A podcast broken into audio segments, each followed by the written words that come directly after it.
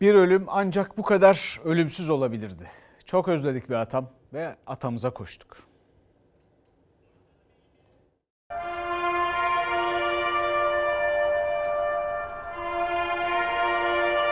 Anıtkabir'de sokakta.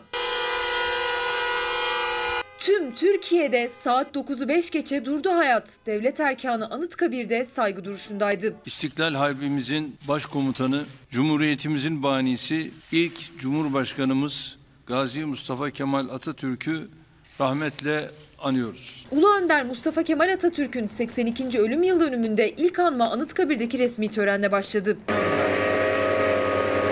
Dakikalar sonra Cumhurbaşkanı Devlet erkanı Anıtkabir'de olacak. Onlar gelmeden önce ise Anıtkabir'in her köşesi dezenfekte ediliyor. Cumhurbaşkanı Erdoğan, Meclis Başkanı, CHP, MHP, İyi Parti liderleri ve kabinedeki bakanlar Aslanlı Yola geldiğinde ise heyette gece yarısı Hazine ve Maliye Bakanlığı'na atanan Lütfi Elvan'ın da olup olmadığı merak konusuydu. Gözler Elvan aradı ama heyette yoktu. Gecikmeli olarak törene geldi yeri bakan. Lütfü Elvan, Cumhurbaşkanı'nın yanında yerini almak için merdivenlerden hızlı adımlarla mozoleye doğru çıkıyor.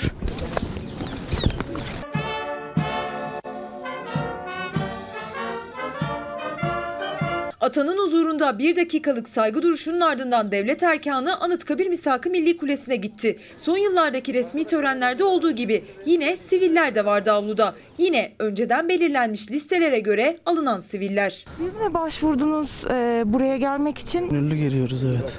Nereye başvuruyorsunuz efendim? Bir yere başvurmamıza gerek yok ya. Teşekkürler sağ olun. Ama bir listeye göre alınıyorsunuz. Bana sormadınız ama. Röportaj yapabilir miyiz diye ya. Soruyorum.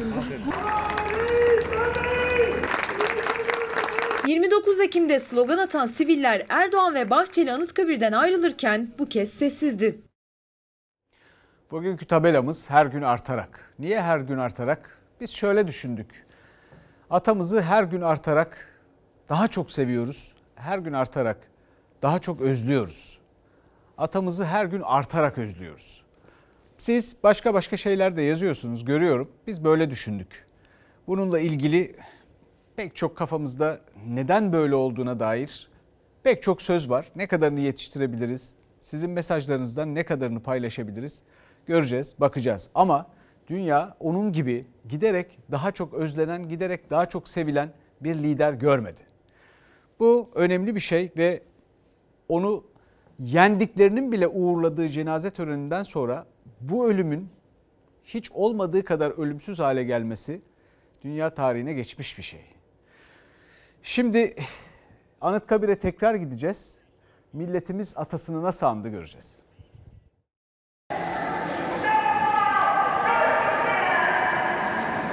Yani pandemi falan olayını bile artık açtık. Benim atam için geldim ben buraya. O kadar duygusalım ki şu anda ya, huzura çıktım mı ağlayacağım. İşsiz bir öğretmenim. Çocuğum için, geleceğim için atamla birazcık dertleşmek istiyorum. İşsiz öğretmen Esra Karagöz dertleşmek için Azerbaycanlı Rahile Mikailoğlu ise ülkesinin Ermenistan'a karşı zaferini kutlamak için Atatürk'ün huzuruna geldi. Biz Azərbaycan vətəndaşıyıq ki, Azərbaycan torpaqları işğaldan azad olundu. Görkəmli Atatürkümüzün vəfatı günüdür. Çox duyğulandım, çox duyulandım. Pandemiye rağmen 10 Kasım'da Türkiye'nin dört bir yanından atasına koştu binler. Akşamdan duasını okuyup geldik. Nereden geliyorsunuz efendim? Mersin'den geliyorum. Sabah saat altı buçukta indim. Akşam bilet alıp gideceğiz. Hep o olsaydı başımızda istedik ama imkanları yok işte. İlk defa e, Atatürk'ün mezarına geleceğim. Onu çok seviyorum. İstanbul'dan 10 Kasım için Atatürk'ümüzün yanına geldik. Atatürk'üm diyeceğim. Senin sayende ben buradayım. 9 yaşındaki torunuyla birlikte gelen 74 yaşındaki Mesude Karagöz gibi Atatürk'ten güç alan gençler de Anıtkabir'deydi. Hem üzülüp hem mutlu oluyorum. Bu değerin bize verdiği güç aynı zamanda beni mutlu ediyor. Atatürk bizim için özgürlük ya. Şu an burada olmamızın en büyük nedeni Atatürk. Cümleler şu an buramda kaldı. Bizler onun en önemli mirası bağımsızlık ile dolu bir nesiliz. Bu yolda da ilerlemek istiyoruz. Bunu yapmak için ne yapmak gerekiyor sizce? Onun yaptığı gibi sürekli okumak, sürekli bilgilenmek. Notu okumalarını söylüyorum. Birçok şey zaten orada yazıyor. Atatürk'e dua etmek, mozelesine karanfil bırakmak için engelleri aşanlar da vardı. Çok heyecanlıydık. Erken kalktık. İlk kez mi geliyorsunuz? Evet ilk kez geliyoruz. Nereden geliyorsunuz? Adapazarı'ndan geliyoruz. Dörtlü yola çıktık. E, aklı hür, vicdanı hür evlatları yetiştirmek için buraya gelip bir göstermek istedim. Anıtkabir gün boyunca ziyaretçi akınına uğradı. Pandemi kuralları nedeniyle saat 4'ten sonra ziyarete kapandı. Kendi ömrünü bir vatan uğruna feda etmiş bir insan. Saygılı, sağduyulu, laiklik, her yönden ya, her yönden o kadar mükemmel bir insan ki onun gibi bir insan asla gelmeyecek. Asla gelmeyecek.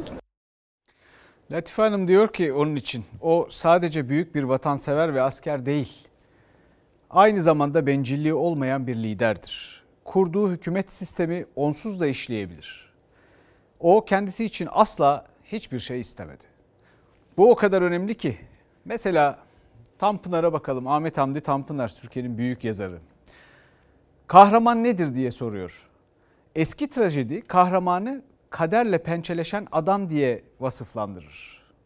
Atatürk bu mücadeleyi kendi nefsi için değil bir milletin hayatı için yapmış ve ondan muzaffer olarak çıkmıştır. Onun için Türk milletinin milli kahramanıdır. İstanbul'a gidelim şimdi. İstanbul'da da duyguların doğruğa çıktığı adres Dolmabahçe'ydi.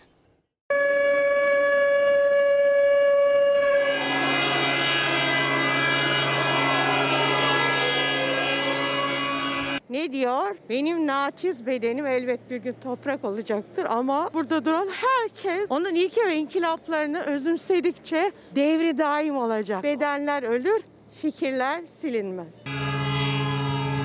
Her sene buradayım. Bundan bir 50 yıl sonra da böyle olacak. Ee, hepimiz ondan bir ışık taşıyoruz içimizde. Onun yolunda, onun izindeyiz. Herkes, polisi, sivili, işçisi, emekçisi. Saat 9'u 5 geçe atanın gözlerini yumduğu Dolmabahçe'den Türkiye'ye yayıldı saygı zinciri. Zaman durdu. 82 yılın özlemiyle Gazi Mustafa Kemal Atatürk minnetle anıldı. 9 yaşındaki Ceren'den 97 yaşındaki Artvinli Erzade Nine'ye yurdun dört bir yanında gözler Ulu Önder için buğulandı. Yaptığı fedakarlıklara minnetkar olduğumuz için her sene bu yaşta buraya çıkıyorum. Tam tanıyamıyorum ama Türkiye'nin böyle olmasını sağladı. Herkesin düzgün yaşamasını sağladı. O yüzden çok seviyorum. Büyüdükçe daha çok seveceğiz. Gitgide artan bir sevgi. Küçükken özlüyorsunuz ama neyi özlediğinizi de tam bilmiyorsunuz. İşte yıllar geçtikçe bu bilinç oluşuyor. Beni görmek demek sadece yüzümü görmek değil. Düşüncelerimi ve fikirlerimi anlıyor ve benimsiyorsanız işte bu yeterli. Gazi Mustafa Kemal Atatürk. 82 yıldır artan bir özlemle ona minnet duyanlar Dolmabahçe'de. Atatürk'ün birlikte bağımsızlık kazandığı Türk halkına özgür bir ülkeyi emanet ettikten sonra son nefesini verdiği Dolmabahçe Sarayı'nda geçen yıllara göre kontrollü bir kalabalık vardı. Maskeyle ve sosyal mesafeyle alındı ziyaretçiler içeriye. Sözler kifayetsiz. Ne mutlu ki e, buradayız pandemiye rağmen. Birazdan saatler 9'u 5 gösterecek. Ancak salgın nedeniyle kapalı mekanda kısıtlı sayıda insan olması gerekiyor. Buna rağmen kalabalık Dolmabahçe Sarayı'nın bahçesinde ve bir dakikalığına saygı duruşunda bulunacaklar. İşte o saygı duruşu sırasında da atanın onlara emanet ettiklerini düşünecekler. Yaşadığımız cumhuriyetin bu e, demokrasinin önemine her geçen gün daha iyi hissettikçe bu sevgiyi, minnet hissetmemek mümkün değil. Çocuğumuza da bunu aşılamaya çalışıyoruz. Zaten o da e, eninde sonunda bunu kendisi de fark edecektir ve öğrenecektir. Derincim, Atatürk'ü biliyor musun? Bana ne kadar çok sevdiğini gösterir misin? Çok. Kocaman. Atanın gözlerini dünyaya yumdu ama kalplerde, akıllarda ölümsüzleştiği o dakika kim neredeyse hayatı durdurdu. Bu bir dakika bağımsız bir geleceğe sahip çıkılacağının teminatıydı. Köprüde, depremin yasını tutan İzmir'de çadır kentte, bir inşaatın tepesinde, yağmurun altında. Türk milleti emanetine her zamankinden daha çok anlayarak ve anarak sahip çıktı. Böyle bir duygu var mı yani anlatılacak gibi değil ki yani. Yağmurda yağsa, karda yağsa, donsam da her sene bekliyorum. Yabancı ünlü bir tarihçi diyor ki dünya gömlek değiştireceği zamanlarda hadiseler mukadder bir hal alır. Atatürk yolundan şaşmaz bu kader mahiyetli hadiseleri adeta bir milletin yaşama iradesinin tek bir şahısta toplandıran, toplandığı, adeta buna inandıran bir kudretle günü gününe onlarla beraber büyüyen, genişleyen kudreti artan bir insandı. Türkiye Cumhuriyeti'nin kurucusu ebedi başkomutan Büyük Önder Mustafa Kemal Atatürk'ü saygı, sevgi, minnet, özlemle alıyoruz. Onu çok özlüyoruz. Bu haber bülteninin içinde gündeme dair ilgili görüşlerini yer yer paylaşacağız, devam edeceğiz. Haberin sonundaysa Atatürk'le ilgili bambaşka şeyler konuşacağız. Çok ilginç olacak. Şimdi Kafkasya'ya gidelim. Ee, Kafkasya'da 30 yıldır yaklaşık 30 yıldır Ermenistan işgali altındaki Dağlık Karabağ'da zafer Azerbaycan'ın. Sıçan kimi gizlenip bak bu senedi götürüp ağlıya ağlıya imzalayacak. Demiştim ki kovacağız. İti kovan kimi kovacağız ve kovmuşuz. İti kovan kimi kovmuşuz. Azerbaycan hem sahada hem masada kazandı. Ermenistan yenilgiyi resmen kabul etti. Dağlık Karabağ'da savaşa son veren anlaşma imzalandı. Paşinyan ne oldu be? Bu ne oldu Paşinyan? Ne oldu Paşinyan? Yol çekirdin Ce Cebrail'a. Reks elirdin. Ne oldu be status? Cehenneme gitti status. Göre gitti status. Azerbaycan, Dağlık Karabağ'daki topraklarını geri almak için başlattığı harekatta bir buçuk ay sonunda tarihi zafere ulaştı. Ermenistan Başbakanı Paşinyan bizim için acı verici diyerek anlaşmayı kabul etti. İmzalamaktan başka şansım yoktu. Öz hoşuyla bunu imzalamır. Bunun hesabına imzalayır. Demir yumruğun hesabına. Aliyev ve Putin anlaşmayı video konferans yöntemiyle imzaladı. Paşinyan ise son anda üçlü konferansa katılmaktan vazgeçti. Anlaşmayı gözlerden uzakta imzalamayı tercih etti. Dağlık Karabağ'daki savaşı sonlandıran anlaşma Erivan'ı karıştırdı. Ateşkes şartlarını protesto eden halk parlamento binası önünde toplandı. Öfke kısa sürede büyüdü. Eylemciler parlamentoya girdi, makam odalarını dağıttı. Genel kurul salonuna giren halk eline geçeni kürsüye fırlattı. Öfkeli kalabalığın saldırısına uğrayan meclis başkanı hastanelik oldu. Dağlık Karabağ'daki toprakların Ermenistan işgalinden kurtulması Azerbaycan halkını sevince boğdu. İti kovan kimi kovacağız ve kovmuşuz. İti kovan kimi kovmuşuz. Diş çöktürdük. Diz üste koyduk. Aliyev'in açıklamalarından sonra halk sokağa döküldü. Azerbaycan ve Türk bayrakları sallayarak zaferi kutladı. Anlaşmanın şartlarına göre Azerbaycan önemli avantajlar elde edecek. Bunlardan bir tanesi de kavuşmamız. Türkiye ile Azerbaycan'ın Nahçıvan üzerinden açılacak bir koridorla kavuşması. Hem işgalcisin hem de saldırgansın.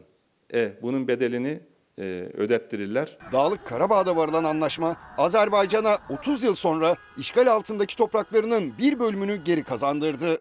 Türkiye'ye Nahçıvan'la Azerbaycan arasında bağlantı sağlayacak bir koridor açıldı.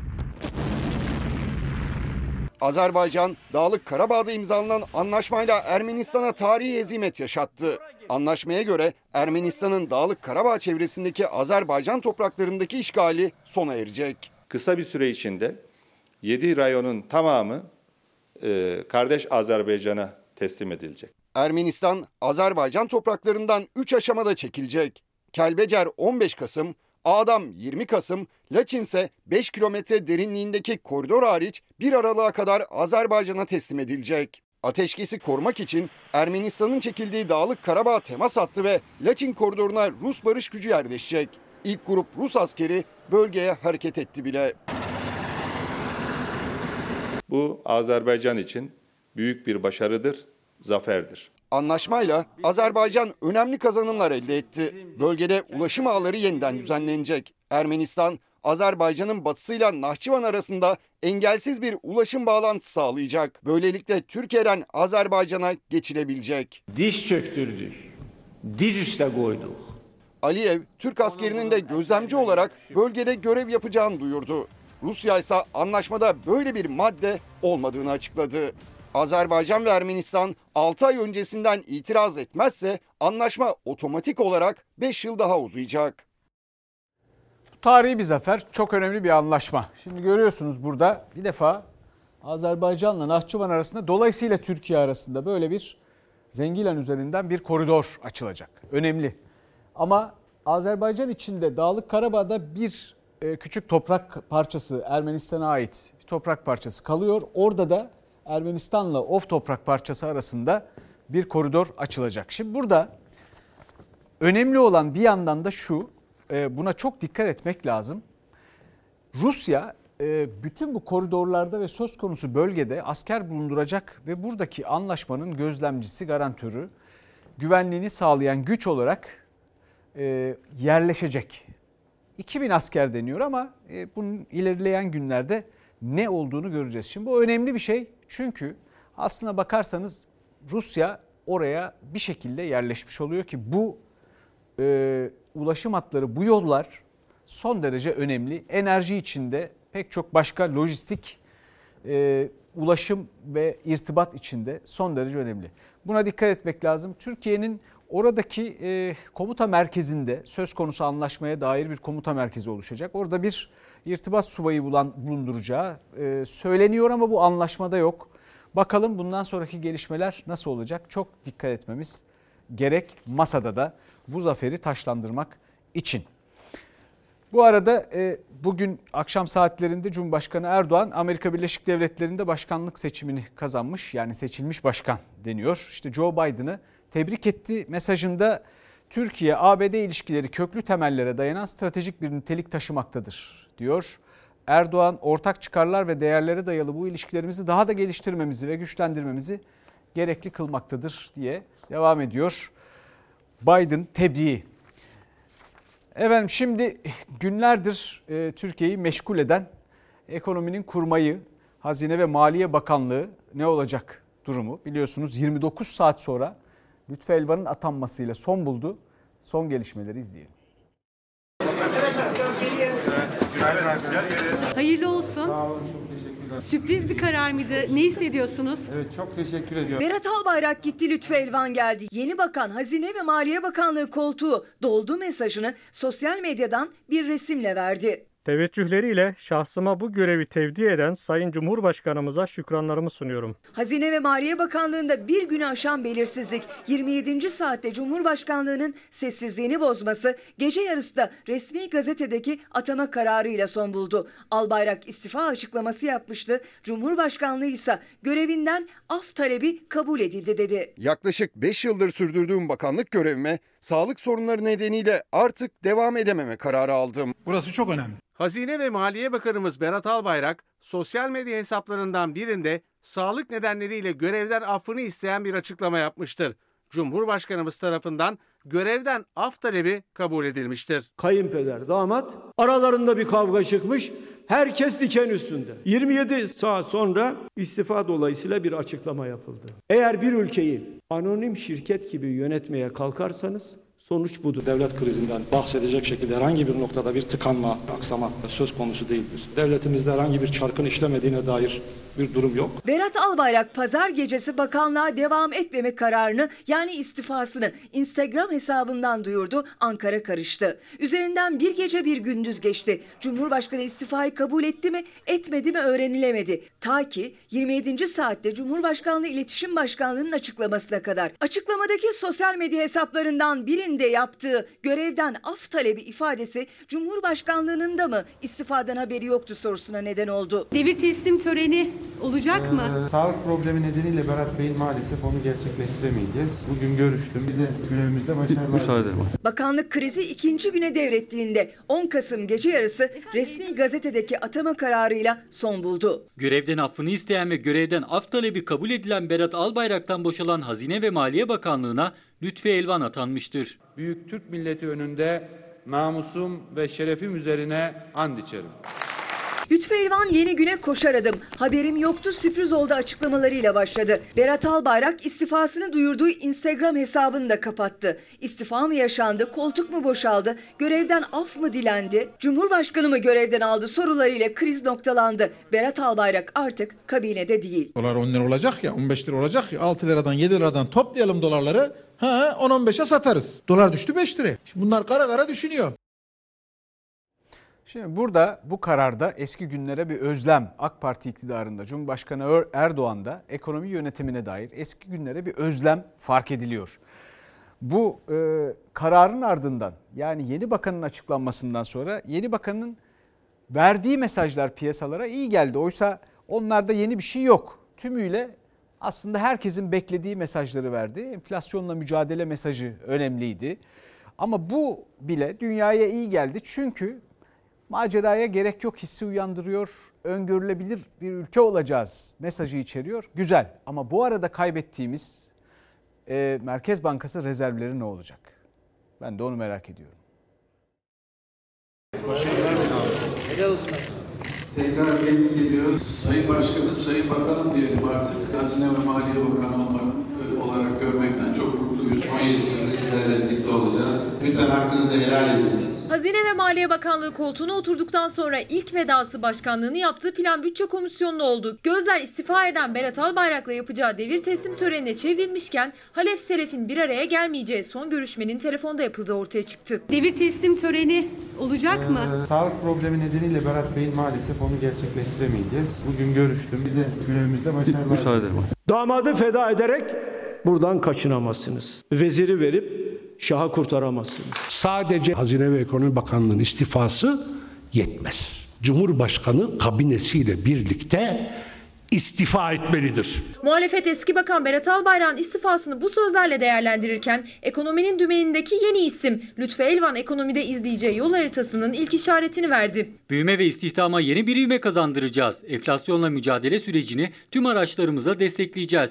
Piyasa dostu bir dönüşüm programına odaklanacağız. 2013-2015 yıllarında Erdoğan'la Davutoğlu hükümetlerinde Ulaştırma Bakanlığı koltuğundaydı. 2016 tarihinde Binali Yıldırım'ın başbakanlığındaki 65. hükümetinde Kalkınma Bakanı oldu. Sonrasında Mersin milletvekili olarak girdiği mecliste Plan Bütçe Komisyonu Başkanlığı görevine geldi. Yetki benim, yetki benim.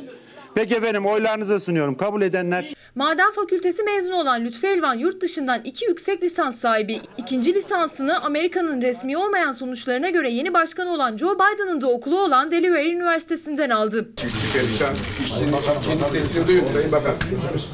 Burası çok önemli Sayın Bakan. Geçen yıl 2019 yılında Plan Bütçe Komisyonu'nda el ele görüntüler vererek bütçe görüşmelerine gelen Albayrak ve Elvan artık halef selef bakan oldular. Ama sağlık sorunlarım nedeniyle görevi bırakıyorum diyen Berat Albayrak yine aynı sebeple hem görev devretmek hem de eski mesai arkadaşlarına veda için bakanlığa gelmeyecek. Bugün görüştüm. Bize görevimizde başarılar. Müsaade ederim. Sorumlusu damat mıdır? Hayır efendim. Erdoğan. Bazı gerçekler Erdoğan'dan gizlenmiş ve Erdoğan o gerçeklerin sonradan farkına varmışsa efendim Merkez Bankası'nda şu kadar açık varmış. Ya dünya onu biliyor zaten.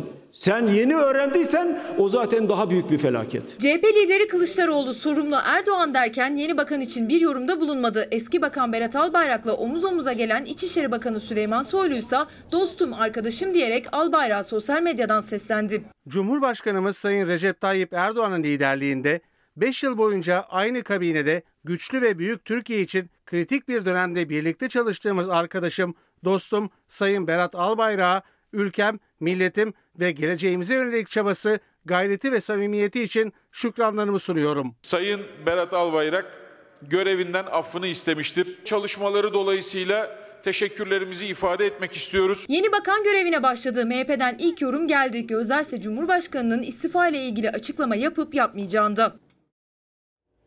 Şimdi muhalefetin eleştirilerini görüyorsunuz. Devlet aile şirketi gibi yönetiliyor diyor Kılıçdaroğlu, Cumhuriyet Halk Partisi Genel Başkanı.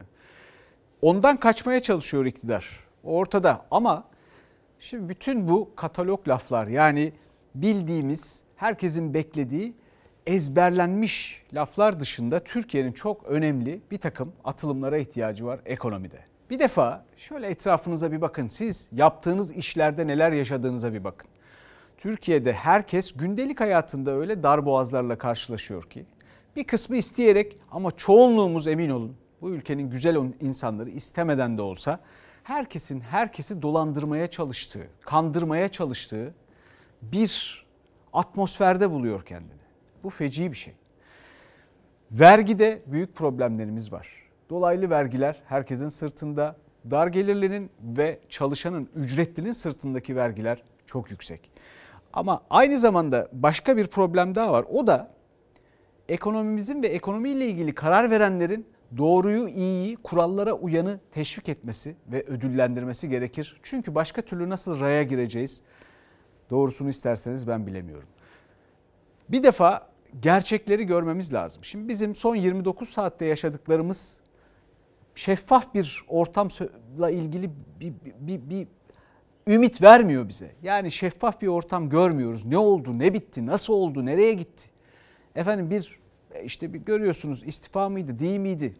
Bütün bunları birazdan konuşacağız ama adalet gerçekle, mutluluk da adaletle gelir. Bu önemli bir şeydir ve bizim artık gerçeklerin peşine düşmemiz gerekir. Şimdi piyasalara geçeceğiz. Piyasalarda ne oldu? Piyasalar o kadar ilginç ki dünya piyasalarında örneğin işte Amerika'dan bir tepkiyi söyleyeyim size. Morgan Stanley diyor ki oradan bir e, görevli ya işte ülkelere derecelendirme ülkeleriyle ilgili derecelendirmeler dosyalar hazırlayan işte bir takım analizler yapan insanlardan bahsediyorum. Diyorlar ki ya Türkiye bazen e, bir takım kararlar alıyor. Bazen dünyadan pozitif ayrışıyor. Yani daha iyi yapıyor bazı şeyleri az da olsa. Çoğunluğunu daha kötü e, bir manzarayla karşılaşıyoruz daha kötü yapıyor. Ama bütün bunları yanlış kararlarla yapıyor. Şimdi mesela dün dünyadaki kafa karışıklığı şu. Türkiye ile ilgili faizin yükseleceği beklentisiyle Türkiye ile ilgili uzun vadeli faizler düşmüş. Ya bu o kadar acayip bir şey ki. Bakalım şimdi dolarda, dövizde, piyasalarda durum neymiş? Dolar da zaten epey kendi havasında. Bakıyorsunuz ama fiyatları da takip ediyor musunuz? Ediyorum felaket. Dolar dün bir düştü. Bir herkes... İnandınız mı? İnandınız mı? Siz inanmadınız mı? Ben inanmadım. Güvenim kalmadı. Güvensizlik var bende. O zaman şunu söyleyebiliriz koltuk, boş koltuk teorisi nötr durum daha pozitif oluyor. Ekonominin koltuğu bir gün boş kaldı. Haftaya belirsiz başlanmasına rağmen piyasalarda Türk lirası 53 kuruş değer kazanmıştı dolar karşısında. Yeni güne yeni Hazine ve Maliye Bakanı ile başlandı. Dolarsa 8 lira 35 kuruşla açıldı. Gram altında doların düşüşüyle 480 liraya kadar gerilemişti ama tekrar yükselişe geçti. Pazar günü altının fiyatı 538-40 civarındaydı. Ama pazartesiye geçişte hiç ummadığımız bir düşüşe geçti. 490'lara 485'lere geriledi. Bugün nedir? Bugün fiyatı 500 lira altının. Dolar bir anda düşünce bayağı alıcı çıktı tekrar. Ama insanlar kura bakmıyor artık. Yani çünkü sürekli rekorunu tazelediği için. Dövizde sürekli dile getirilen o psikolojik sınır artık kalmamış görülüyor. Dün dolar 8 liranın altını görmüştü ancak bugün tekrar yükselişe geçti. Alışta 8 lira 5 kuruş, satışta ise 8 lira 45 kuruş. Arada 40 kuruşluk büyük bir fark var. Bunun nedeni de dakika dakika kurlardaki oynama. Gün boyu sürdü dalgalanma ancak dakikalık değişimler hareketlilik olarak yansımadı döviz bürolarına. Kuyumculara da. Biraz hareketli olmasını bekliyorduk ama. Yani durgun gördüğünüz gibi. Bir günde ani düşüş, ertesi gün tekrar yükseliş. Borsa, piyasalar hareketli ama özellikle büyük yatırımcılar için. Tüketicinin ayak bastığı kuyumcular çarşısında örneğin o hareketlilik yok. Nedeni de güvensizlik. İnsanların kafası karışık olduğu için çok alım olmadı. Büyük yatırımcılar aldıysa almıştır. Fırsata çeviren büyük yatırımcılar var dünyada. Neye yatırım yapıyorsunuz? Hiçbir şeye. Çocuklara yatırım sadece. Bugün ne oldu peki İbrahim Bey? Bugün neden yükseldi kurlar? Bir acı gerçeği gösterdi Türkiye'ye. Türkiye yönetilme noktasında boş koltukta daha iyi sonuçlar elde ediyor. Boş koltuk bugün doldu. Yani mevcut kadrolar artı bir şey yazmıyor, hep eksi yazıyor. Eski kabineden bir isim Lütfi Elvan, Hazine ve Maliye Bakanı olarak göreve başladı. Yine eski bakanlardan Naci Ağbal da Merkez Bankası Başkanı artık. Ancak beklenen sakinlik sağlanamıyor. Ekonomi yazarı İbrahim Kahveci'ye göre isimler değil, önemli olan ekonomi politikası. Yeni başkan Naci Ağbal diyor ki bütün enstrümanları kullanırız ama faiz için 19 Kasım'ı bekleyin diyor. Yani bir faiz toto oynadı piyasa. Ben iki şeyi sürekli söylüyorum. Bir, Türkiye'de yeni yönetim sistemi değişmeli. İki, kadrolar değişmeli. Boş koltuk teorisi de dünyaya bu şekilde armağanımız olabilir. Bu çok ilginç bir tespit ve iddia. Başka bir iddiadan bahsedeyim. Türkiye'de döviz zehirlenmesi, dolar zehirlenmesi hala olduğu yerde duruyor. Yani bünyede. Bu çok ciddi bir mesele. Türkiye'deki mevduat hesaplarının yani bankalardaki hesapların yarıdan epeyce fazlası döviz kuru dolar cinsinden, euro cinsinden. Şimdi bu bu ülkeyi zehirleyen bir durum ama bu da güvensizlikle ilgili ve işin ilginç tarafı. Yine ekonomistlerin iddialarına göre dolara daha çok koşan kendini güvene almak isteyenler iktidarı en çok zorlayan bu dolar zehirlenmesi tablosunda iktidarın en sadık destekçileri ve seçmenleri arasından çıkıyor. Bu da ilginç bir tespit. Şimdi e, bakalım bu boş koltuk teorisi üzerinden son günlerdeki absürt, tuhaf gelişmelere. E şimdi bir istifa yaşandı ama hiçbir yerde istifa denmedi. İstifanın adı geçmedi ama bu bir istifa. Bu arada e, nasıl e, görünecek bu? Yani istifa müessesesinin çalışmasını desteklemeli miyiz ki bence öyle. Çünkü bu ülkede hep şikayet edilen bir şey vardı. İstifa müessesesi, istifa kurumu çalışmıyor. İşte çalıştı. Dolayısıyla bence oradan bakmak lazım, müspet bakmak lazım, olumlu bakmak lazım. Yapılmış, yapılmayan bir şey yapılmış. Ama yine de işte görüyorsunuz istifa mı, af mı, görev değişikliği mi polemiği sürüyor.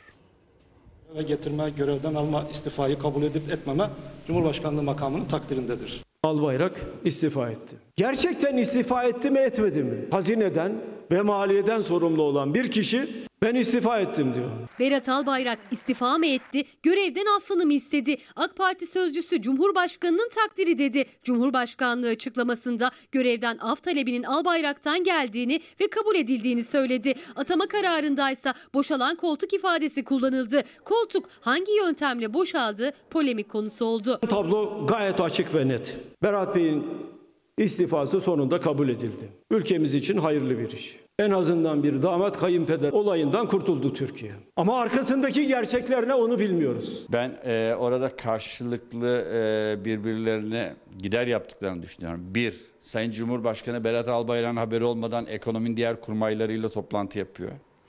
Sayın Berat Albayrak Cumhurbaşkanı'na Merkez Bankası döviz rezervi hakkında e, ciddi bilgi vermediği yazılıyor.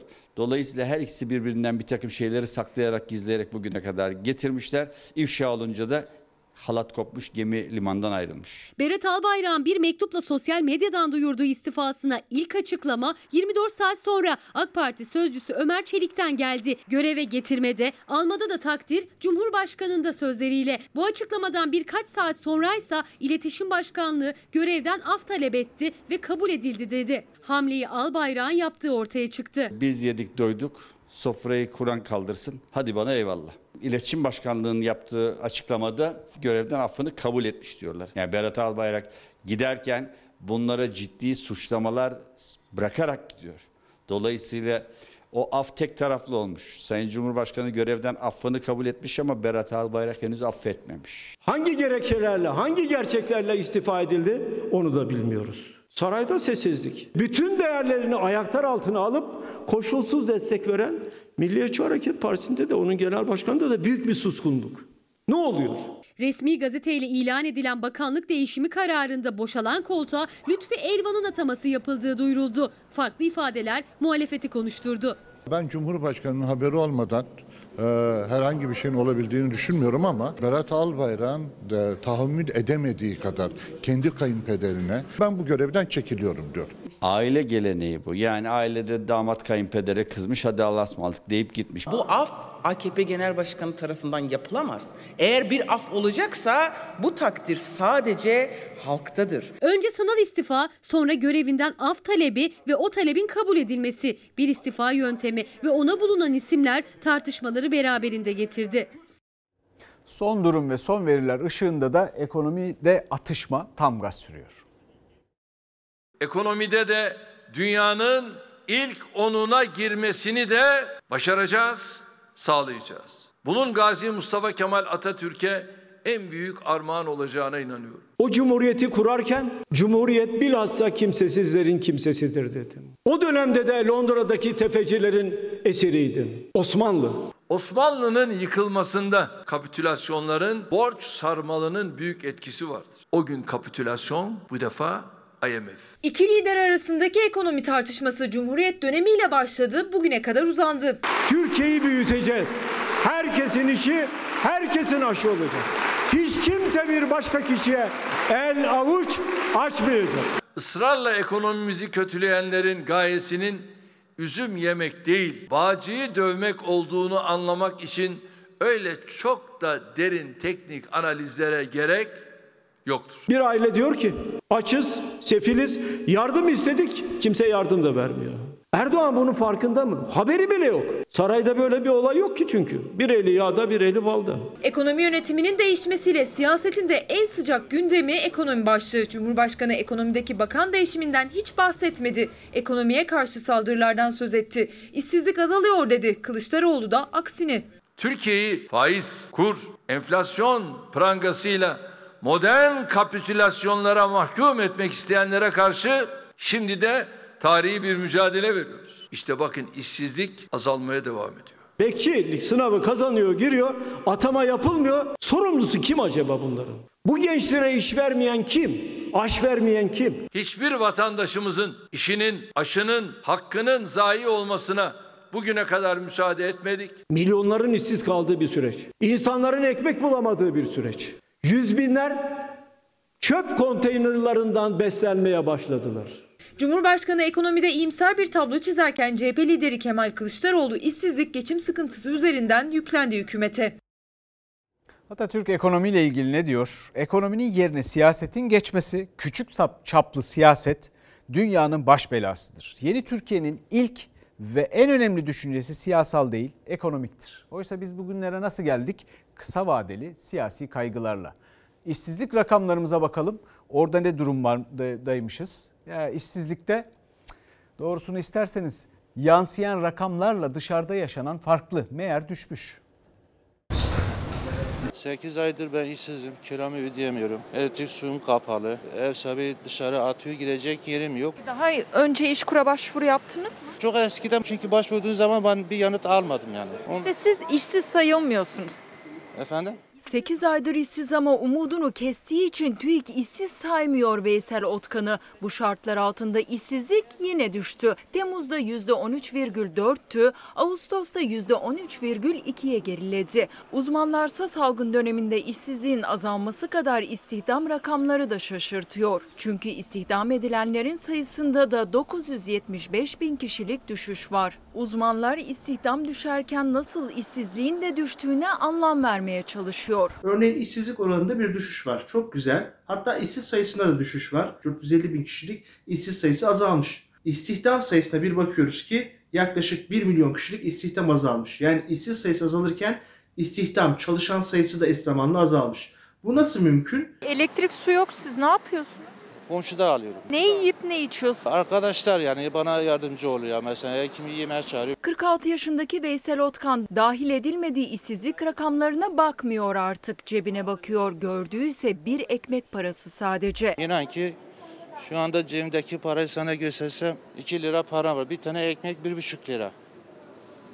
Yani bugün ekmek alsam yarın ekmeğim yok. Umutsuz işsiz Veysel Otkan son 4 haftada resmi iş başvurusu yapmadığı için işsiz sayılmıyor. Örneğin 1 milyon 331 bin kişi ümidini kaybettiği için işsize sayılmıyor. İş aramayan, çalışmaya hazır olan, bu yüzden de işsiz sayılmayan kişi sayısı 4 milyon 83 bin. Yani resmi olarak açıklanan işsiz sayısı kadar e, iş aramayıp çalışmaya hazır ama işsiz sayılmayan var. İşsizliğin azaldığını söyleyen rakamlar bile işsizliğin gençlerde arttığını teyit ediyor. Çünkü en verimli oldukları dönemde gençler iş kurum kapısını aşındırıyor. Gençlerde işsizlikse TÜİK'e göre Temmuz'da %25,9'du. Ağustos'ta %26,1'e yükseldi. 1 milyon 290 bin 15-24 yaş arası işsizin 367 bini üniversite mezunu ve buna rağmen iş bulamıyor. İşte o diplomalı genç işsizlerden biri biber tarlasında mevsimlik işçi olarak çalışan, atanamayan bir öğretmen. Tarlayı ziyaret eden CHP'li vekil Nurhayat Altaca Kayışoğlu'na dert yandı ama cümlelerinin arasında ümitsizlik saklıydı. Var mı bana bir diyeceğiniz? Benim var ama bir işe yarayacağını düşünmüyorum. Ben öğretmenim atanamıyorum. 60 bin atanamayan öğretmen var. Atama bekliyorlar. Şimdi günlerdir çalışanlar eylem yapıyordu. Günlerdir biz burada onların dertlerini paylaşıyorduk. Niye? Çünkü bir torba yasa tasarısı var içinde. İstihdamla ilgili e, iki madde vardı ki kıdem tazminatı ve emekliliği gerçekten hayal haline getirecekti. Çağrıda bulunduk meclise, iktidara ve sağduyu galip geldi. O iki madde çıkarıldı. çözüm noktasında bir formül bulacaklarını ifade ettiler. Bugün bir çözüm bekliyoruz. Teklifin detayları netleşmeye başladığından bu yana işçiler ayaktaydı. İstihdam paketi adı altında belirli süreli iş sözleşmesini getiren maddeler torbadan çıkartıldı. Teklif görüşülmeden önceki saatlerden bir yandan DİS Türkiye genelinde eylem yaparken Türk İş Başkanı Ergün Atalay da meclisteydi. Teklifin mimarlarıyla AK Parti kurmaylarıyla bir araya geldi. AK Parti Grup Başkan Vekili Mehmet Muş görüşmeden sonra maddeleri çıkartıyoruz açıklaması yaptı. Sendikaların taleplerini aldık. MHP Grup Başkan Vekilleri MHP Genel Başkanı Devlet Bahçeli ile görüştü. Biz de Cumhurbaşkanımızla görüştük. Onların talimatları gereği bu iki maddeyi daha detaylı çalışmak üzere metinden çıkaracağız. Ya şu ellerimiz haline bakın. Biz bunu hakkını istiyoruz. 25 yaş altı ve 50 yaş üstü belirli süreyle çalıştırılabilecekti teklif meclisten geçseydi. 10 günün altında ise işverenin prim ödeme zorunluluğu olmayacaktı. Yani kıdem tazminatı ve emeklilik çalışanlar için birer hayal olacaktı. İşte o maddelerin bulunduğu torba yasa teklifi görüşmeleri başlamadan hemen önce diske bağlı işçiler sokaktaydı. İşçiler ayakta, işçiler sokakta. Çünkü asıl mesele yıllarca çalışılarak, alın teri dökülerek kazanılan hak, kıdem hakkı. Çünkü asıl mesele neredeyse hayale dönüşmek üzere olan emeklilik hakkı. Kıdem tazminatı deyince bizim alın terimizdir, emeğimizdir, yılların birikimidir. Çok geçmeden meclisten müjdeli haberi Türk İş Başkanı Ergün Atalay duyurdu. AK Parti grubuyla görüşen Atalay maddelerin geri çekileceği sözünü aldı. AK Partili Mehmet Muş da Cumhurbaşkanının talimatıyla maddeleri geri çektiklerini açıkladı. Bu iki maddeyi daha detaylı çalışmak üzere metinden çıkaracağız. Esnek çalışma çıkıyor. Muş'un daha detaylı çalışmak üzere demesi ise işçileri sendikaları tedirgin etmeye devam ediyor. Ancak tüm sendikalar kıdem tazminatı kırmızı çizgisinde bir arada tek vücut. Normal bir konu değil ki bu anormal bir konuydu bu. Yani bunun çözülmesi hem kamuoyunu yararına Efendim İstanbul için acil kapanma zamanı bu uyarı hekimlerden geldi. Çok kritik bir aşamadayız. İstanbul'un sağlık kurumları SOS veriyor ve durum her geçen gün daha da kötüye gidiyor. İstanbul için acil kapanma zamanı. Gerçek bir e, sayısal patlama yaşanıyor şu anda İstanbul'da.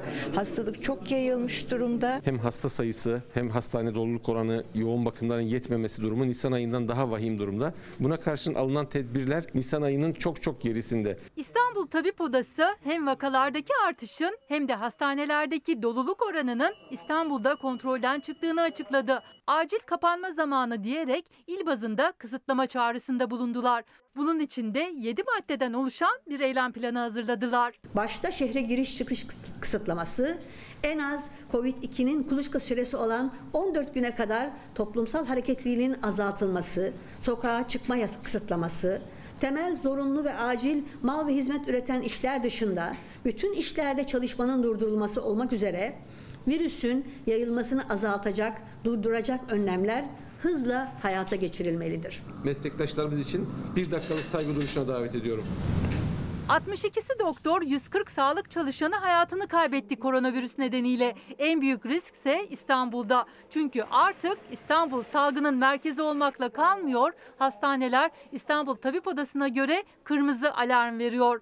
Sağlıkçıların çalışma koşulları her geçen gün ağırlaşıyor. Covid-19 pandemisi sürecinde gerçek vefat sayılarının Sağlık Bakanlığı'nın açıkladığının yaklaşık 3 katı olduğunu biliyoruz. Ağır hastalar hastaneye yatıyor ve bu ağır hastaların bakımı da çok zor. Yani hastanedeki hekimlerin e, yoğunluk durumu giderek artmış durumda e, ve yetişemiyorlar.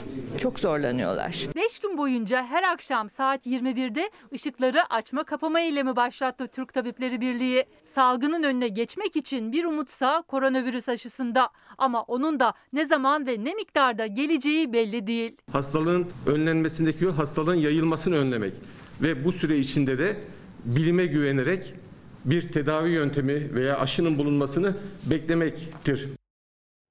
Fox TV'nin kıymetli izleyicilerinden pek çok mesaj var ve özetle söyleyelim bir izleyicimizden alarak her gün artarak atamızı daha çok özlüyoruz.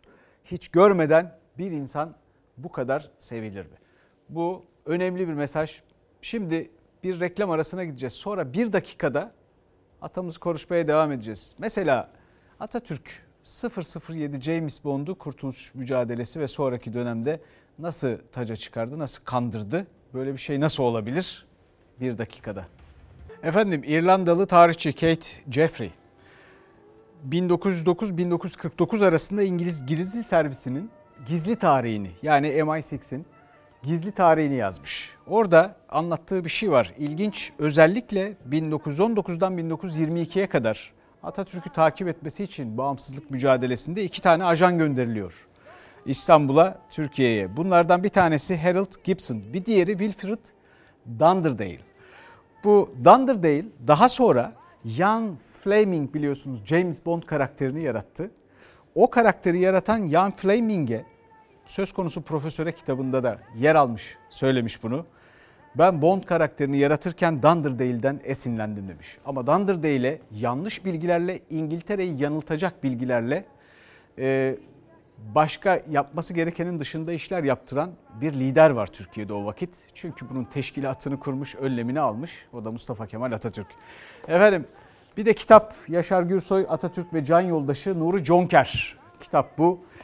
İlginç hatıralar, ilginç anılar. Uğur Dündar'ın e, usta gazeteci ön sözünde diyor ki büyük asker, kurtarıcı ve önder Gazi Mustafa Kemal ile silah arkadaşı devlet adamı Nuri Conker'in dostlukları Selanik'teki çocukluk yıllarının soku, sokak oyunlarına dayanır.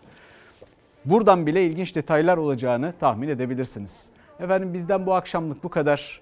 Atamızı tekrar rahmetle analım. Bizden sonra baraj var yeni bölümüyle. İyi akşamlar, görüşmek üzere. Başkadır benim memleketim.